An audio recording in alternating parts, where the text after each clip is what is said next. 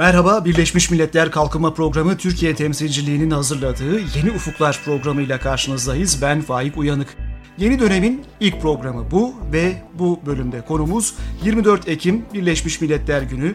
Her gün ismini andığımız, haberlerde duyduğumuz bu örgütü acaba yeterince tanıyor muyuz? Konuğumuza soracağız. Ahmet Parla, Birleşmiş Milletler Türkiye Sözcüsü. Hoş geldiniz. Hoş bulduk Faik Bey. Teşekkür ederim beni ilk programa e, konuk ettiğiniz için. Sezon açılışını sizinle yapıyoruz. Teşekkür ederim. 24 Ekim neden Birleşmiş Milletler Günü? Birleşmiş Milletler e, biliyorsunuz 2. Dünya Savaşı gibi çok büyük bir yıkıma yol açan e, bir savaştan sonra bir daha benzer olaylar olmasın diye kurulan bir örgüt. Birleşmiş Milletler'in kuruluş tarihi 2. Dünya Savaşı'nın bitişine de denk geliyor. Önce 26 Haziran'da San Francisco'da 51 ülke bir araya geliyor ki bunlardan bir tanesi de Türkiye'dir.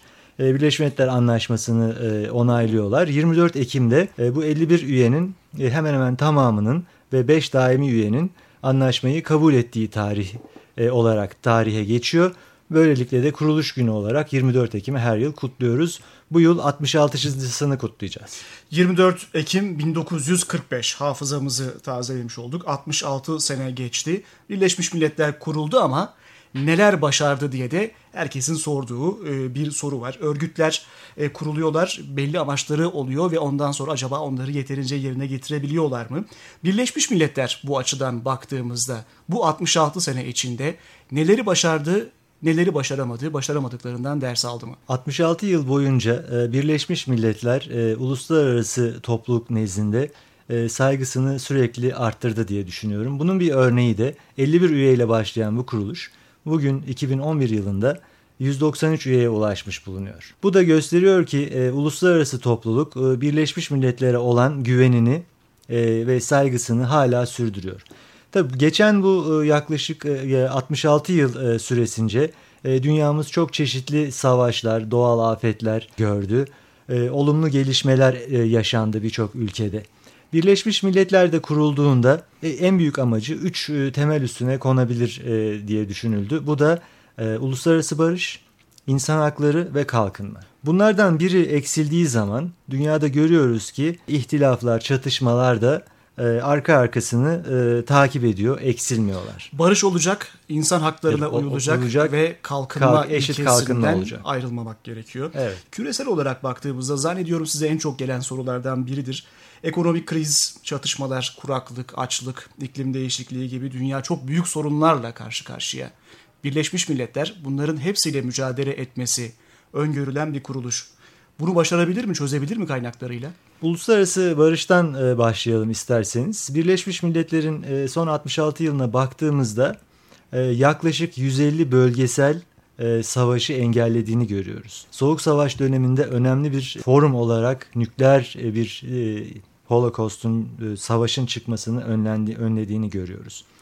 E, bugün e, dünya genelinde yaklaşık 16 barış gücü operasyonu sürüyor. 100 binin üstünde bu operasyonda asker bulunuyor. Barışı korumadan barışın tesisine kadar uzanan bir yelpaze aslında bu. Bir evet. gelişim süreci. çatışmalar bu şekilde. Ekonomik kriz, kuraklık, açlık, iklim değişikliği. Ya o kadar çok sorun var ki. Aslında evet. temel soru şu.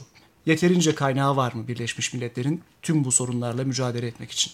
Evet, dünyanın karşısındaki sorunlar büyük. E, bu sorunlar e, ayrıca e, küçülmüyor da hatta daha da büyüyerek gidiyor. E, biliyorsunuz e, Ekim ayının sonunda dünya nüfusunun 7 milyara ulaşması bekleniyor. E, 7 milyarıncı bebek 7 milyarıncı birkaç gün bebek, sonra doğmuş evet, olacak. birkaç gün sonra doğmuş olacak. Biz de bekliyoruz kim olacak diye heyecanlı. e, Ayrıca iklim değişikliği artık e, bir zamanlar bilim kurgu e, filmlerin veya romanların e, bir parçası iken bugün kimsenin inkar edemeyeceği bir gerçek olarak dünyanın dört bir yanında insanların günlük hayatını birebir etkilemeye başlamış durumda. Ya çok yağışlar oluyor biliyorsunuz Pakistan'ın beşte birinin seller altında kalması gibi ya da aşırı kuraklık oluyor. Somali'ye dört yıl boyunca neredeyse bir bardak yağmur düşmemesi gibi. Bu ancak bütün bu sorunlara rağmen dünyamızda bu sorunları aşacak e, maddi imkanlar bulunuyor. İnsan gücü bulunuyor. Teknik beceri ve bilgi bulunuyor. Tecrübe bulunuyor. Burada önemli olan konu e, siyasi iradenin e, hangi yönde adım atacağı. Birleşmiş Milletler de işte burada çok önemli bir rol üstleniyor.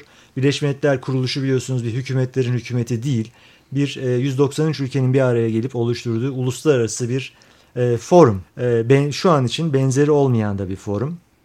İşte bu forum çerçevesi altında tüm bu söylediğimiz sorunların e, çözümü için e, kaynak tespiti, insan kaynağı tespiti gibi e, tüm konularda siyasi iradeyi yönlendirecek e, bir e, e, güce sahip e, diye düşünüyoruz. Tabii bu uluslararası topluluğun da bu gücü e, mümkün olduğu kadar iyi kullanmasını umuyoruz. Bunu duymak güzel aslında iyimser bir mesaj. Yeterince kaynak var, bilgi birikimi var. Sadece siyasi irade bunun üzerine eklendiği takdirde bu sorunların büyük bir kısmıyla mücadele etmek mümkün.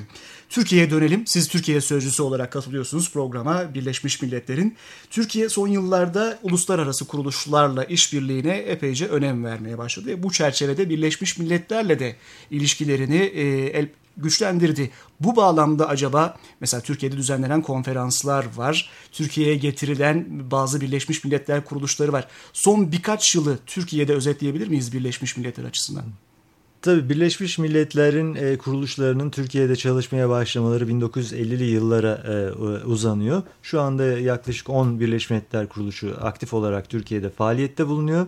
E, son dönemde sizin de vurguladığınız gibi Türkiye e, Birleşmiş Milletler sistemi içinde artık e, e, yardım sağlayan bir ülke konumuna e, gelmiş bulunuyor. E, kalkınmakta olan ülkelere Türkiye e, maddi olarak olsun, e, malzeme yardımı olarak olsun, e, e, tecrübe yardımı olarak olsun ciddi miktarlarda yardımda bulunuyor. Bunun e, yaklaşık 3 milyar dolar e, seviyesine e, çıktığı belirtiliyor. Bu tabii ki çok e, önemli bir e, e, çok önemli bir, e, bir miktar. E, ayrıca Türkiye giderek Birleşmiş Milletler kuruluşlarının bölgesel ofislerini de bünyesinde toplamaya başladı. Özellikle Örneğin, İstanbul İstanbul öne evet, son yıllarda. İstanbul e, Birleşmiş Milletler'in belki de ileride önemli bölgesel merkezlerinden biri haline gelecek.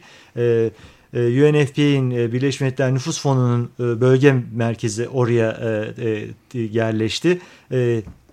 UNDP'nin e, özel sektör ve kalkınma uluslararası merkezi orada açıldı. Ankara'da Tarım ve e, Gıda Örgütü'nün alt bölge ofisi var ki bu bölge e, Orta Asya ülkelerini de kapsıyor. Bölgeden ee, kastımız sadece Türkiye değil, Türkiye ve çevresindeki çevresinin, ülkeleri kapsayan merkezler artık. Doğrudur. Türkiye evet. E, e, Güney Avrupa, e, Güneydoğu Avrupa olsun, e, Orta Asya olsun, e, Kafkaslar olsun, Balkanlar olsun. Bölge dediğimizde bunları anlamak gerekiyor herhalde. Kısa bir vakit kaldı. Şimdi bu merkezlerden bahsediyoruz. Türkiye'de açılan elbette bizi dinleyenler özellikle gençler ben bu merkezlerde nasıl çalışacağım diye düşünüyor olabilir. Birleşmiş Milletler'de çalışmak için ne yapmak gerekiyor? Birleşmiş Milletler'de e, çalışmak e, için aslında e, bana sorarsanız gençlerin e, eğer hiçbir iş tecrübeleri yoksa çok yeni başlıyorlarsa e, Birleşmiş Milletler gönüllüleri e, sistemini denemelerini e, tavsiye ediyorum. Bu sistem e, Birleşmiş Milletler içindeki kuruluşların e, ihtiyaçlarını karşılayacak personelin gönüllü olarak çalışmasını yönlendirmek için oluşturulmuş bir sistem. Türkiye'de de bunun bir temsilciliği var. Ve Birleşmiş Milletler Türkiye'nin internet sayfasından un.org.tr sayfasından detaylı bilgiye ulaşmak mümkün. Böylelikle hem e, hangi alanlarında Birleş, Birleşmiş Milletler çünkü her alanda çalışıyor. İnsani yardımdan e, e, tarım ve hayvancılığa, ulus, uluslararası varıştan e, uzay çalışmalarına kadar insanların günlük hayatını etkileyen tüm alanlarda faaliyetlerde bulunuyor. Gençlerin de bunların hangisine daha fazla katkı yapabilecekleri ve hangilerinde daha başarılı olabileceklerini belki de anlamalarının ilk adımı e, bu gönüllüler e, sisteminin içine girmeye e, çalışmak. Oradan başlayıp ondan sonra kendilerine bir yol çizmeye başlayabilirler. Evet. Birleşmiş Milletler Gönüllüleri e, adlı bir sistem var. un.org.tr adresinde sizin sayfanızdan buna nasıl katılabileceklerini öğrenebilirler. Ayrıca Twitter linkiniz de galiba orada mevcut. E, evet. E, oradan da sizinle temasa geçmeleri mümkün. Çok teşekkürler. Doğru katıldığınız için. 24 Ekim Birleşmiş Milletler Günü kutlu olsun. Teşekkür ediyorum. Hepimize kutlu olsun. Umarız e, bir dahaki yıl daha e, olumlu, iyi gelişmeler hakkında görüşürüz. Ahmet Parla Birleşmiş Milletler Türkiye Sözcüsü konuğumuzdu ve Birleşmiş Milletler Kalkınma Programı Türkiye temsilciliğinin hazırladığı Yeni Ufuklar programının sonuna geldik.